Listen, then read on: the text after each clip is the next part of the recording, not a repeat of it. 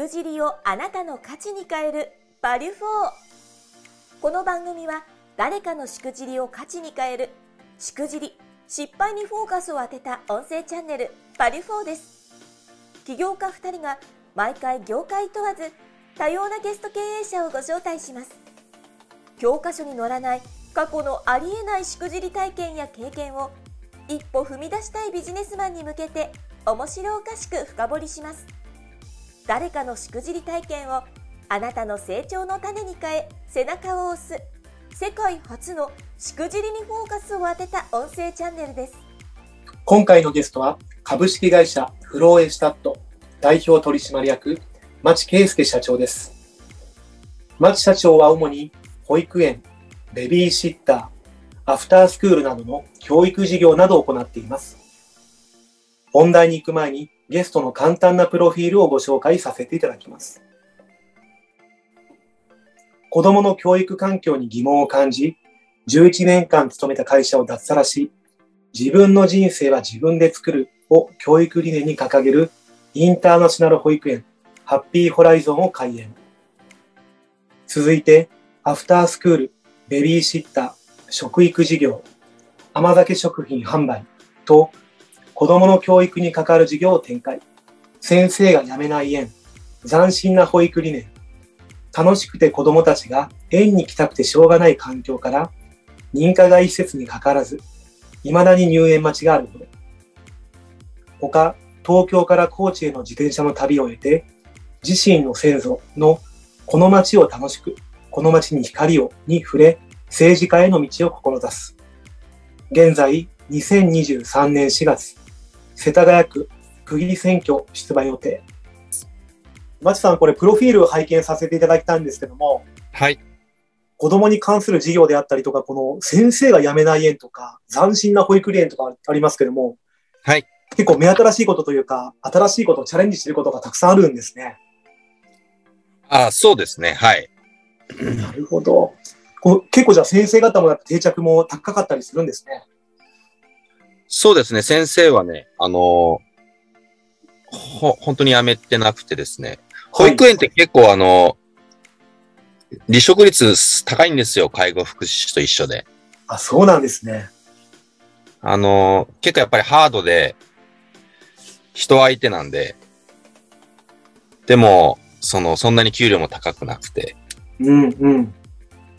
で、人間関係に疲れて辞めちゃうみたいなパターンが多いんですけど、はい。やっぱりその、子供たちのことを考えると先生たちが楽しんでいることが一番いいので、先生たちが、こうね、やめない縁作りっていうのは最初から意識してやってきたんですけど。素晴らしいですね。ということは、あの今回、こういったあの保育園の、まあ、先生が辞めない園であったりとか、斬新なっていう部分もありましたので、うん、この保育園関係、子ども関連の事業をされている町さんの、まあ、いろんなしくじりトークをお聞かせいただけるということでよろしかったですかね。あ、ありがとうございます。で本当にどんなしくじり体験、バリフォーが聞けるのか、非常に楽しみにしています。じゃあ早速なんですけども、はい。マチさんのしくじりエピソードをいただいてもよろしいでしょうか？はい。あの、一つ目ですね。えー、どんな話になりますかね？私があの、会社をこう、まあ、あの、11年勤めた会社脱サラして、えー、会社を起こして保育園を最初に作ったのが36歳の時なんですね。はい。で、えー、その時自分に子供が、まあ、6歳と3歳で2人いたんですけど、その、とにかくその、次男を、こう、幼稚園にあげるんじゃなくて、はい。次男を受け入れるその保育園、まあ、幼児教育の場所を作りたいっていうのがあったんですね。はい。で、その時の思いとしては、その、こう、幼児教育が始まって、初等教育、中等教育続いていって、で、社会人になって、えー、世の中で活躍活躍していくっていう中で、スタートの場所なんですよね、幼児教育って。うんうん。でも、その、どうもその、日本の教育システムっていうものが、えー、た、まあ、簡単に言うと、言われたことをきっちり覚えたり、はい。うまくやれたらよくて。なるほど。受験勉強もそうですよね。あのい与えられた教科をある点数以上取れば良いという。で、社会に出ても、その言われたことをきっちりやる人が評価されるという、まあ、あの、僕の会社はそうだったんですけど、で、それだと、やっぱりその、うまく生きることはできても、その、よりよくより楽しく生きるみたいなことっていうのはなかなかやりにくくてですね。でも今って教育がもうずっとそうなっちゃってるんで、なんとかそこは、えー、したいなっていうのはあったんですよね。で、まあ、まずはそんなところに、えー子供は送り込みたくないなっていう、まあ、そんな思いが強くて、えーよし、じゃあ作ろうっていうことで会社を辞めて、保育園作りを始めたんですね。マチさん、めちゃめちゃあの、冒頭から熱いですね。はいありがとうございます。あの、そもそもなんですけども、保育園の授業、まあ幼稚園の授業をスタートする、子供の授業をスタートする前っていうのは、前職はどんな仕事されてらっしゃったんですか？のこれは NTT ドコモというあの携帯電話の会社のまあ系列会社で働いていて、まあ NTT ドコモの人間と一緒に全国に携帯電話を売って歩いてましたね。あ、じゃあ全くじゃあ別の授業というか、あ、もう全然、どっちかって IT 系ですね。すごいですね。そうですね。全く子供の教育、子供の教育はあの地元でサッカーを教えてたんですよね。その時、その時、まあ最近までやってたんですけど、はい。ね、子供に関わってたのは。いやいや、でも本当にでもそういったところから全く違う業界というかですね、ことを取り入れていく、やっていくっていうのはすごいあの志がないとできないと思いますので。そうですね。今思うと本当にそれをどうしてもやるっていうことだけで始めたんで、あの会社作ったのも、個人事業主でやるより信頼得られるかなとか、会社じゃないと創業資金借りにくいかなとか、うんうん。まあそういうぐらいの思いで、じゃあ株式会社はそんなお金もかけず作れるから作っちゃおうっていうくらいだったんですよ。いや、だいぶあの、そこまで考えてやっぱやるっていうのは、相当パワーがないとできないと思いますよ。そうですね。まあだからその別に会社を経営したいとかっていう気持ちは最初はもう本当なくて、はい。とにかくその子供の場所を作りたいっていうだけだったんですよね。ちなみにこの話ってこうどんな感じで進んでいくんですか？だ、あのー保育園を作るためにまず何やったかっていうと、どういうよ教育のアプローチをしたらいいのかっていうことだけはひたすら考えてたんですけど、えー実際会社を借りるにはお金がし、えーつ事業を始めるのにお金が必要で、で、えー人を雇わなきゃいけなくて、場所を見つけなきゃいけなくてっていううんうんこ。とがどんどん始まっていったんですけど、まあ頭の中にあるのはその教育のアプローチだけだったんで、なかなかあの、後手後手だったっていうのはあるんですけど、まあ特に、その、事業計画をね、はい。作って、その銀行に行くわけなんですけど、うんうん。あのそん、その内容がなかなか、あの、今、今思うとすごいず、ずさんというか、はい。もう思いしかないわけで、思いが数字になかなかならないわけですね。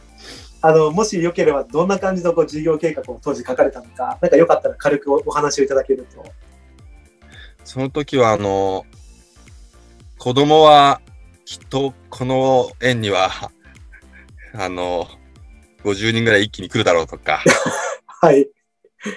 あの、開始してな、なん、などんくらいだったか。3ヶ月ぐらいでもう子供がワンサがいるんですみたいなことを言ってて、スタート、開始時期が7月とか予定してたんですけど、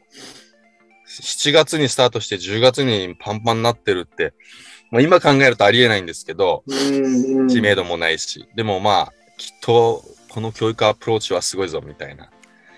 そんなことだったり、じゃあ今度資質の方はどうかっていうと、先生の数も僕が、僕は結構現場やるつもりでうん。だし、あのーお先生たちそんなに人数いなくて大丈夫だろうとか、はい。まあ甘いものだったんですけど、その、何よりその、思い優先だったっていうことから、はい。あの、会社辞めた、会社員を辞めたにもかかわらず、その新しい会社から自分の給料ですね。あの、はい役員報酬ですね。これをあの、もらうことを、もうかなり銀行に事業計画持ってった時に、役員報酬がないことに気づいたんですよ。おー。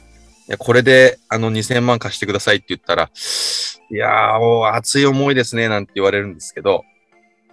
素晴らしい夢ですね、とか言われるんだけど、これでも、マシさん、あの、役員報酬ないんですけど、いいんですかって言われて、えって言って、つまり僕は、あの、家族さ、ね、4人いながら、あの、自分の給料とかあんま考えてなくて。で、その日は銀行で、あの、マシさん、もう一回やり直してきてくださいって言われて、まあなりますよね、やっぱりね。もう、あの、恥ずかしかったですけど、まあでもそれぐらいなんて言うんですかね、あの、始めた当初、今から8年前ですけど、その、まあ、経経営っていうものをうん。全然二の次に考えていて、うーん。うん。あの利益を出すとかも本当に二の次で、何よりその子供の環境をどうよく作ったらいいかみたいなことを考えてたのを思っていますね。で、まあそれが結果、あのー実はしばらくの間、あのーいろいろとくる苦しんできたんですけれどもね、その結局経営っていうのが後回しになってたんで、うんうん。あのーお、お思いはいいんですね。子供たちが来てくれるし、先生たちも素晴らしいって言ってくれて、授業はスタートするんですけど、経営が苦しくなると、やっぱりうまくいくもんもいかないんですよね。えー、その事業計画のやり直しから、まあ、あの、し、ほどなく、うまく、その計算式に入れ込んでね、